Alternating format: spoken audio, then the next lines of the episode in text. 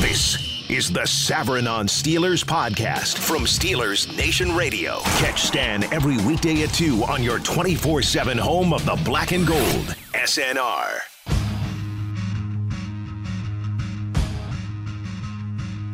High snap. He fakes a handoff. He throws it over the middle, and it's caught running with the football to the five, and into the end zone is Mohamed Sanu on that quick post over the middle. Well, this is not to pick on the Steelers defense, but a lot of the porous pass defenses in the NFL also have good offenses. And I wonder what the reason for that is, if there is a reason. Let me answer the trivia question. The last time the Browns beat the Steelers was back in 2014, and they beat them soundly 31 to 10. The question was, who was the Browns quarterback that day?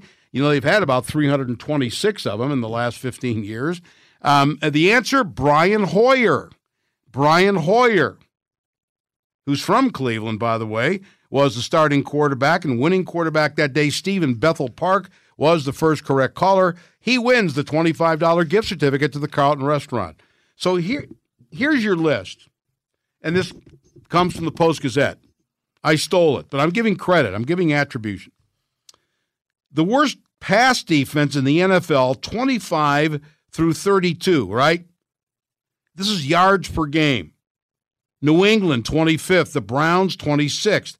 The Steelers, 27th. New Orleans, 28th. Cincinnati 29th, Atlanta 30th, Kansas City 31st, Tampa 32nd.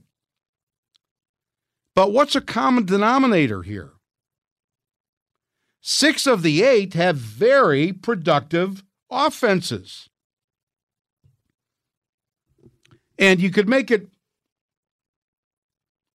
I don't know, sort of six and a half because for the first three games of the year, whatever it was, Tampa Bay member was lighting it up. And even against the Steelers, they scored 27. So, what's that about? I mean, everybody's looking at Kansas City and New England as the best two teams in the AFC. And indeed, the odds makers and the top two favorites to win the AFC and go to the Super Bowl. By the way, the Steelers and Chargers are tied for third in the odds to win the AFC. They're all in there. The Saints, a very good team. Falcons aren't, but they got a good offense. The Bengals, they're the Bengals, but they're the Bengals on offense and the Bungles everywhere else. So, what's the correlation? the first thing that I thought of, and I'm going to solicit your responses here, is that prolific offenses tend to have quick strike capability. I mean, the Chiefs certainly have it, the Saints certainly have it, New England has it, the Steelers.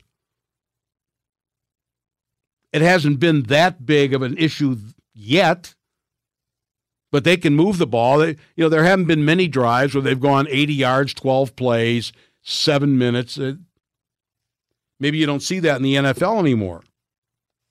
And I just thought, well, as often as the good offenses scores, that means that their defenses are out on the field more.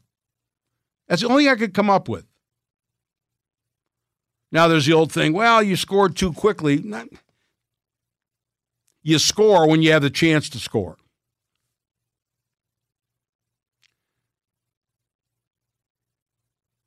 Now, Black Cat Murphy tweets Teams with good offense are likely ahead in a lot of games, therefore, the opposing team is forced to throw the ball more. I think that's a good call, Black Cat.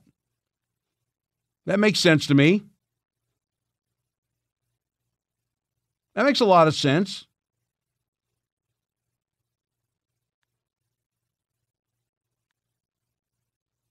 I'm not sure where else I would go with that, though.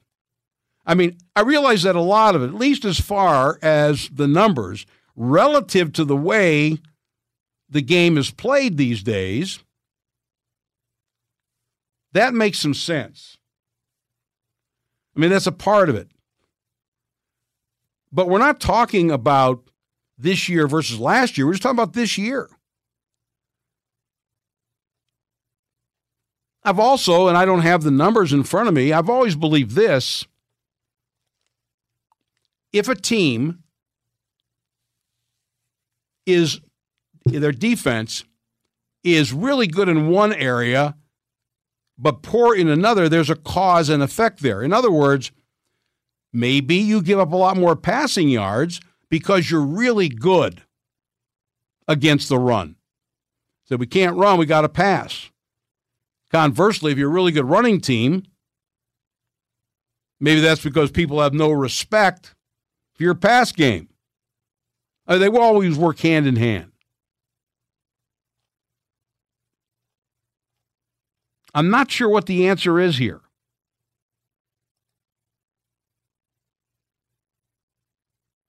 David says, I'm just spitballing here, but perhaps in this age of financial parity in the NFL, combined with all the rules changes designed to make offensive success easier, perhaps it's no longer possible for any team to afford both a dominating offense and a stifling defense? Question mark.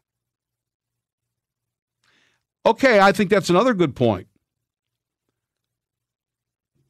But I also have to look at the draft. And, you know, we talked about the Steelers drafting cornerbacks and where they generally draft players aren't available. And that, not that cornerbacks are the only position you need on defense, but we look every year and we see some of the highest draft choices in, let's say, the first half of the draft are defensive players and most often defensive backs, maybe a great pass rusher. I mean, let's look at some of the number one overalls Jadeveon Clowney, Myles Garrett, you know, guys like that who can make a difference because that's the countermand to the great pass. If, if you're not able to get the great corner, then maybe you get the great pass rush to help you out. Now, it takes more than one guy on defense to build a stifling defense. It takes years. Offense, you got to start with the quarterback. But in most drafts, you see those DBs or the great pass rushers going very highly. Now, last year's draft was kind of a different situation because you had all those quarterbacks coming out. You had Darnold and Rosen, Mayfield, Josh Allen. Now, whether they turn out to be any good or not, it's a different story. But you know, everybody was trading up. Lamar Jackson, even the Steelers felt they had a much higher grade on Mason Rudolph than to be taken in the third round. They said they had him as a first round grade. I don't know. Sometimes you do that to kind of polish the trade, the draft pick that you made. But I, last year's draft was unusual. but if we go that direction and say, well, people are loading up for offense, I mean, indeed they are. But I also think when there's a great defensive player, he's likely to have more of an impact unless it's a quarterback than a running back or even a wide receiver. I want to ask that of Matt Williamson. He'll be joining us at 120. Coming up next, are the Steelers a better team today than they were in the opener at Cleveland? And what's going to happen with Artie Burns this Sunday? Dale Lolley of DK Pittsburgh Sports will join me next talking Steeler football right here on Savran on Sports on ESPN Pittsburgh. The Savran on Steelers podcast from Steelers Nation Radio.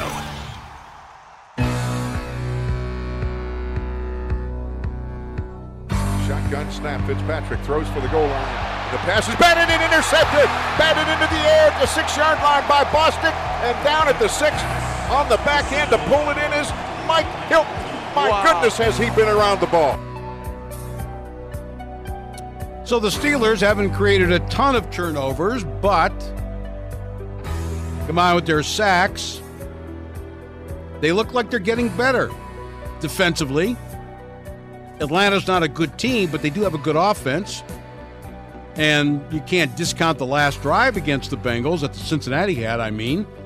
But to hold the Bengals to two touchdowns for seven eighths of the game uh, is pretty good. Dale Lolley from DK, Pittsburgh Sports, and of course the Steelers Radio Network and SNR.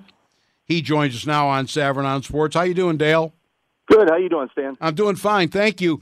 Um, I realize time will tell, but sometimes progress is slow and painful. Do you think the Steeler defense is getting better? And overall, are they a better team than they were on the opening Sunday in Cleveland? Yeah, I think I think uh, the answer is yes to both questions, Dan. Um, I, I, think the defense as a whole, uh, you know, when you look at it, had a lot of injuries on the back end, and I know it's just been they haven't had the major injuries, but it's been a game here for for uh, uh, Mike Hilton, or it's been a, a game there for for Joe uh, Haden, or you know Morgan Burnett hasn't played uh, in the last month. Uh, so you know there have been some moving parts back there, and I think that's kind of hurt the team's development a little bit. Uh, but as you mentioned, the sacks are there. Uh, they were there last year, and that hasn't changed. And I think they've they've improved their run defense greatly. Uh, they're giving up uh, 3.6 yards per carry to opposing running backs, which is uh, way better than what they were doing last year at the end of the season for sure, and it's still better than what they were doing even over the course of last season. All right, you've mentioned, you know, partially uh, we have to understand. Uh, again, I, who would sit there and say, "Well, if Joe Haden had played against Kansas City, they would have won." Um, yeah, it might not have made a difference at all, but my, it certainly wouldn't have hurt. right. As someone once said, "Well, it couldn't hate." Um, it's certainly you're, you're, rather we've seen that the, the, stats tell you that that they're obviously much better with Joe Haden, not only in what he does individually, um, but you know uh, you know if you, if you put him uh, on a receiver, you can take that guy to the game like he did against Julio Jones. Uh, but aside from that, and the fact that they really, and I'm going to get to this, that they really haven't fully been able to use the defense they wanted to um, because of Morgan Burnett's injury, how much of a factor has that been?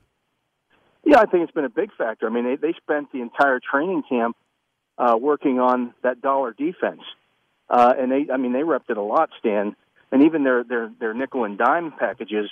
And we haven't got to see what they thought it was going to look like throughout the off season. I mean, all, all off season long, we talked about how do they replace Ryan Shazier? Well, they use more safeties and they do, you know, things with the, the defensive backs.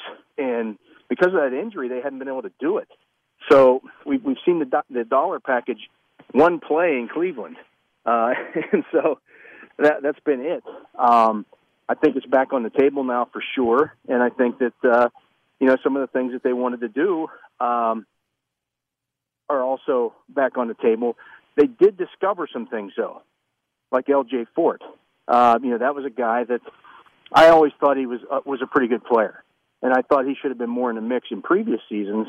Well, I think he's kind of played his way into the equation now because of you know necessity is the mother of invention. So, uh, you know, they they had to go out and, and find some other things to kind of cover things up, and one of them was L.J. Fort. So I think you're going to see more of him moving forward as well. There seemed we discussed this um, at the Mike Tomlin press conference.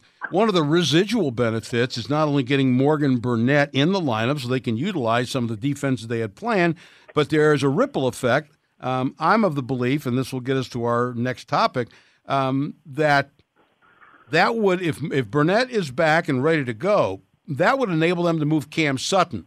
Um, Cam Sutton is not Darrelle Revis, but um, do you think he's their best option on the other corner while Artie Burns struggles? Well, I certainly think he gives them another option there for sure. Um, you know, I, I, don't think anybody thinks that Coty Sensabaugh is the answer there. And you know, I think he's a fine backup. I think if you have to play him, you know, here and there, he's not going to kill you. But you know, Cam Sutton has some upside potential, and you know, potentially down the road, he could he could be a starting uh, outside cornerback, and certainly is a guy that they can do a lot of different things with. So it gives you that opportunity to throw him into the mix out there as well. And so you know, competition's never a bad thing. Maybe that that spurs Artie Burns on a little bit more. Maybe Cam Sutton takes the job away from him, uh, but he can't do that if he has to play a dime linebacker. Uh, you know, because Morgan Burnett's out. They don't get the opportunity to do that with him. Now they have that opportunity opened up. Uh, uh, absolutely, without a question of a doubt. Which now leads us to Artie Burns. Um, you're at practice. You're there every day. Um, uh, Artie Burns apparently intercepted a practice, a pass at practice yesterday.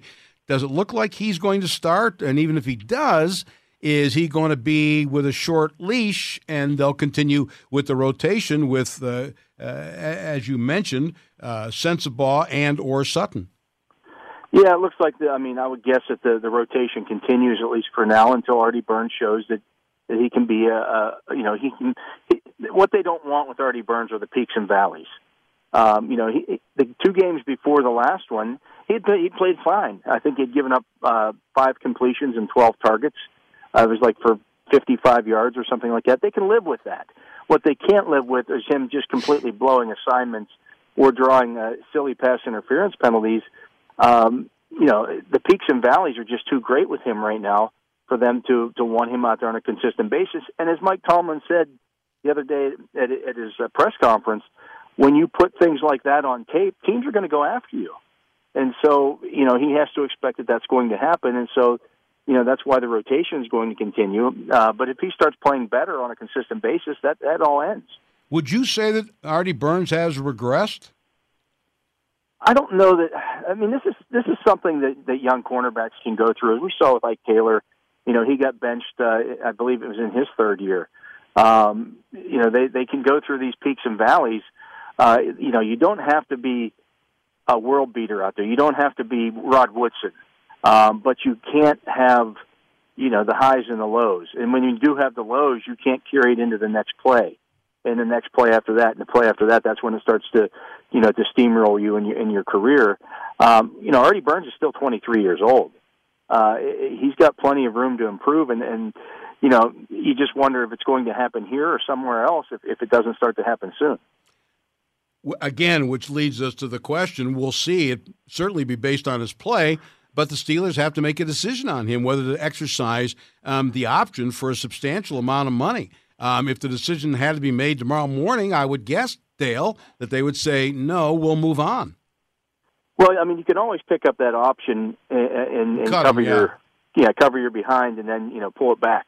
Um, you know, people we had that same discussion in the off season with with Bud Dupree. Do you pick it up, uh, or do you you know do you do you roll the dice and, and hope that he doesn't blow up or have a you know you have injury to T.J. Watt and all of a sudden you're you're stuck now with no outside linebackers.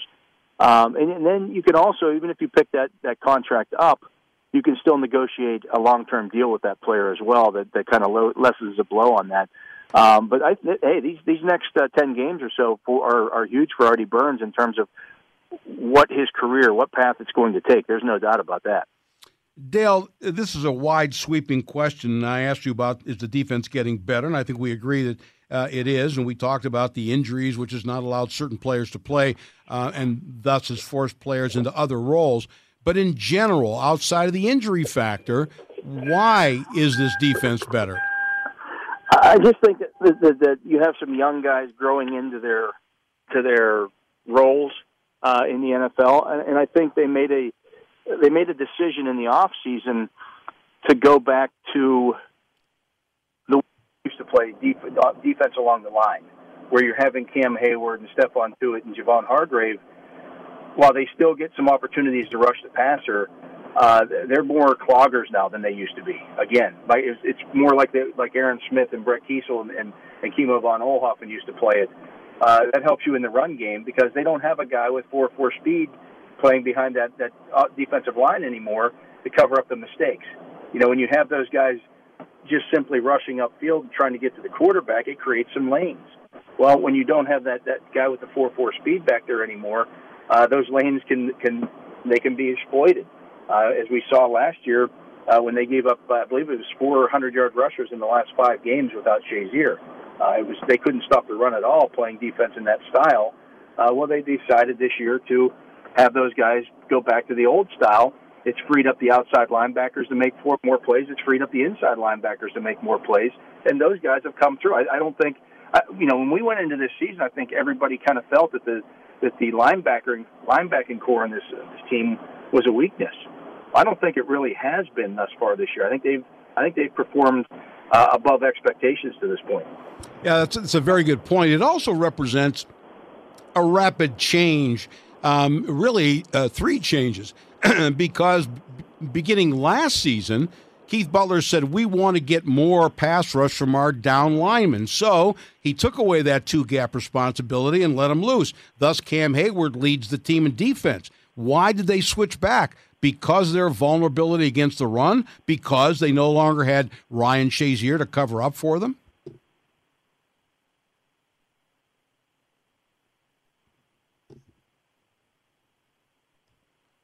Dale, you with us? Uh, I heard some. Why don't you try them again, Greg?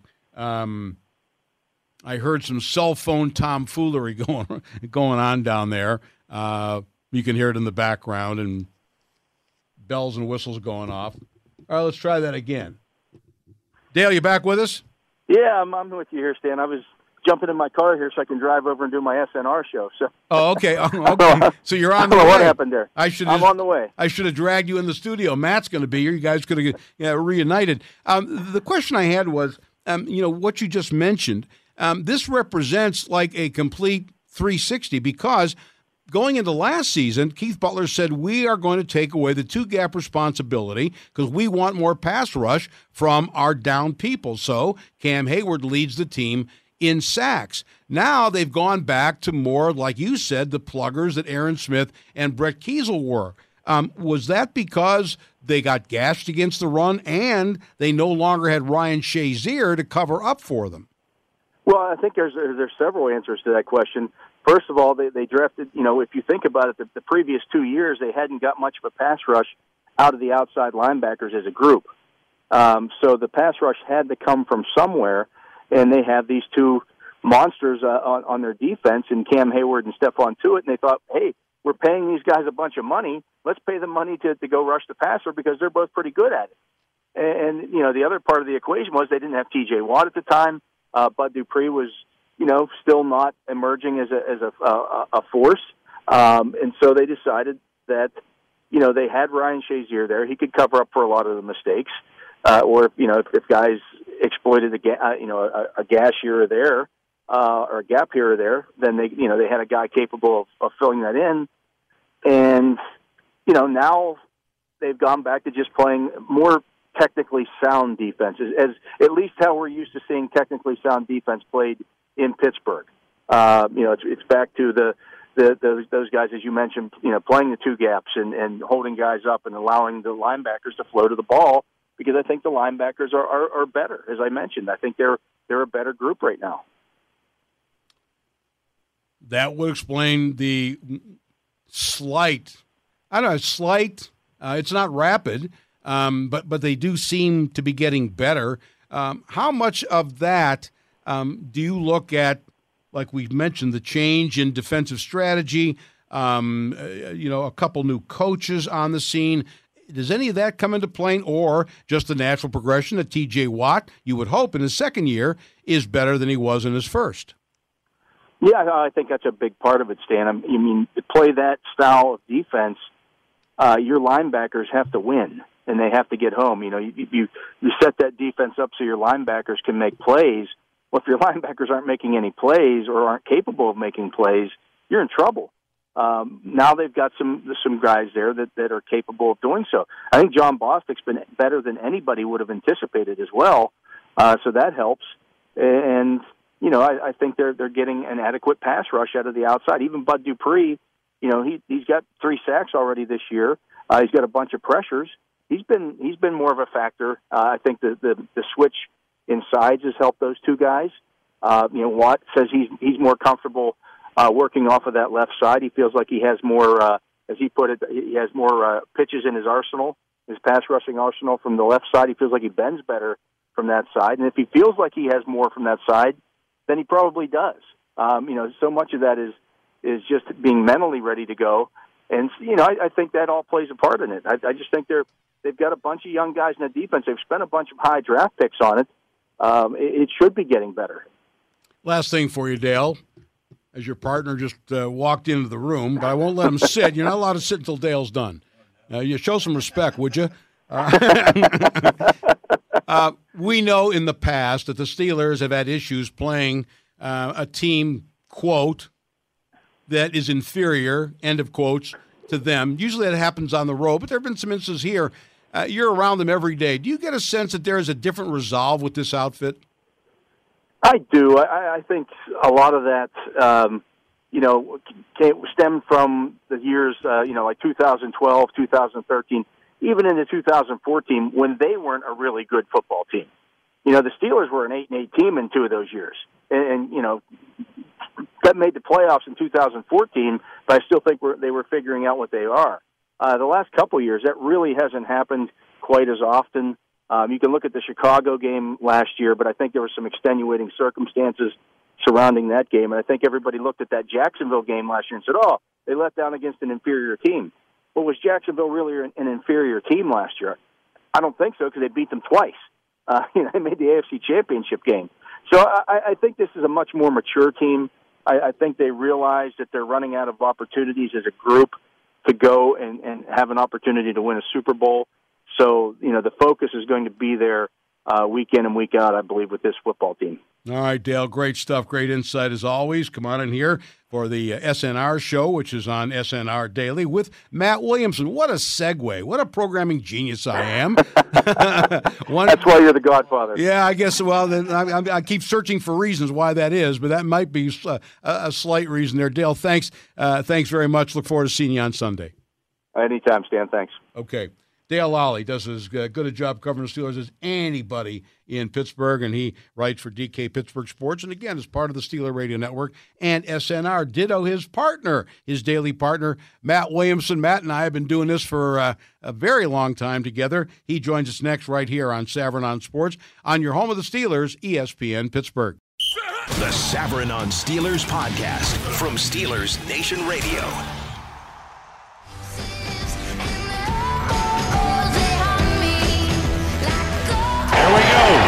It off.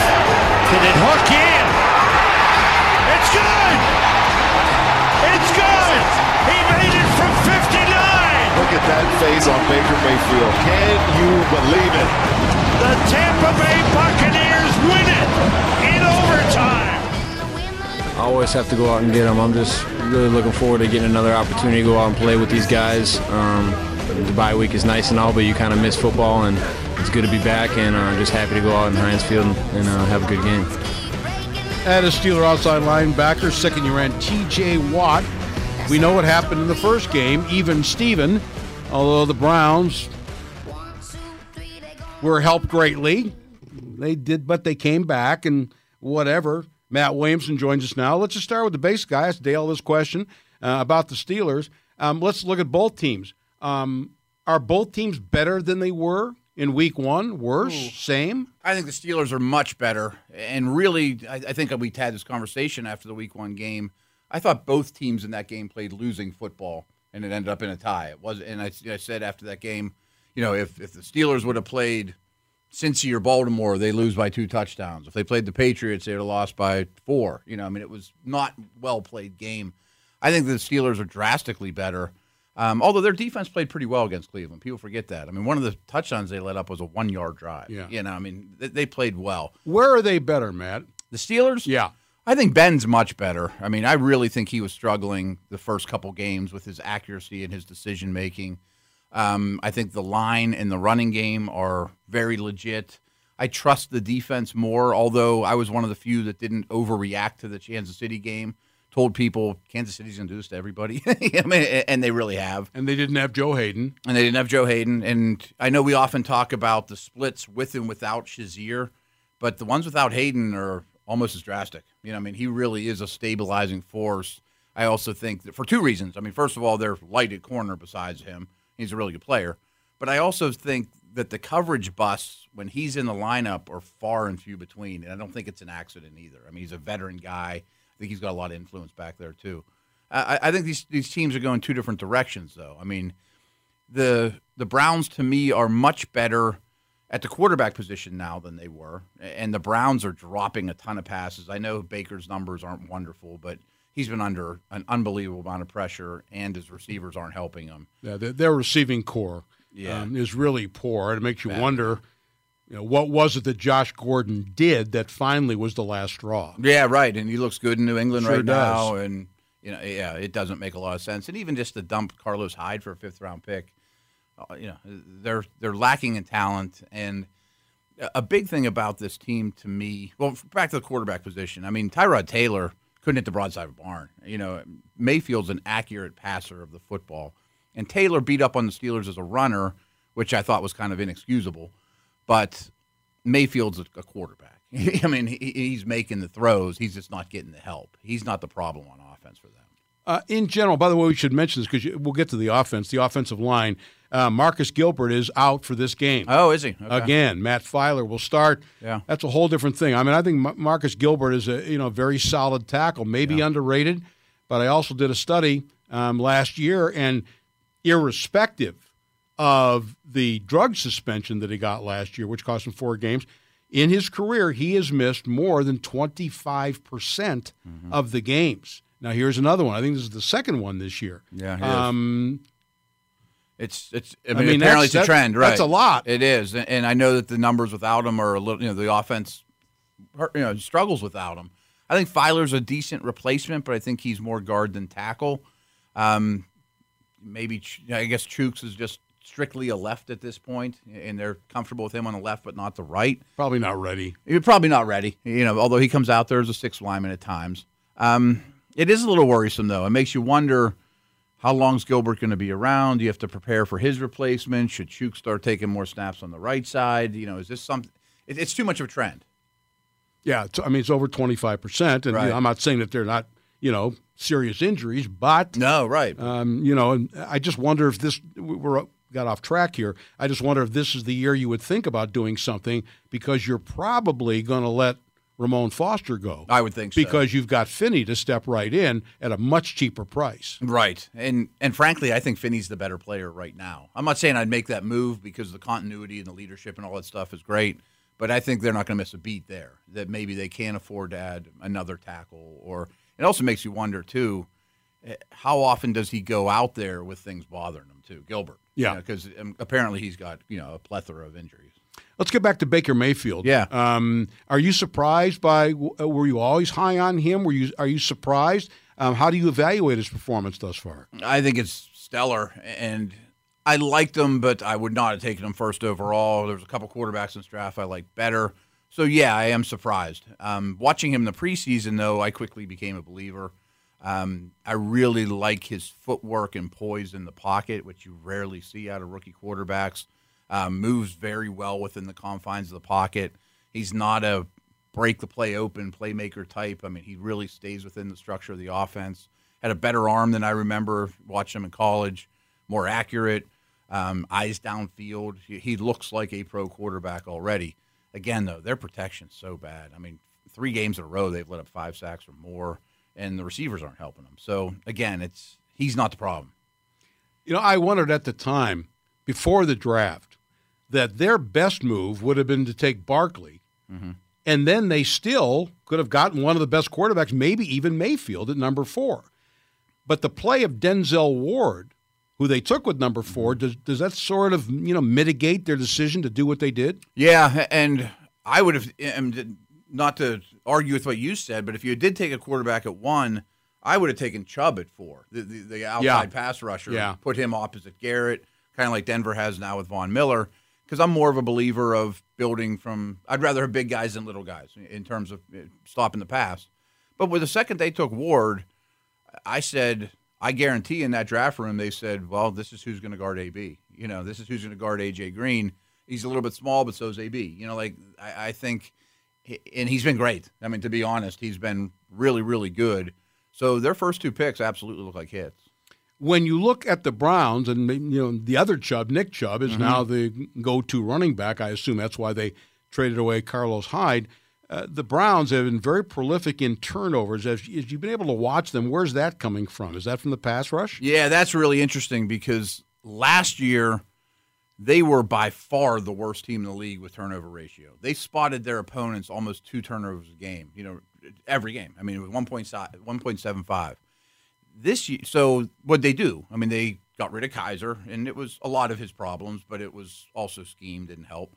And they got Tyrod Taylor, who, including Alex Smith, is the most conservative ball you know guy in the league with protecting the football.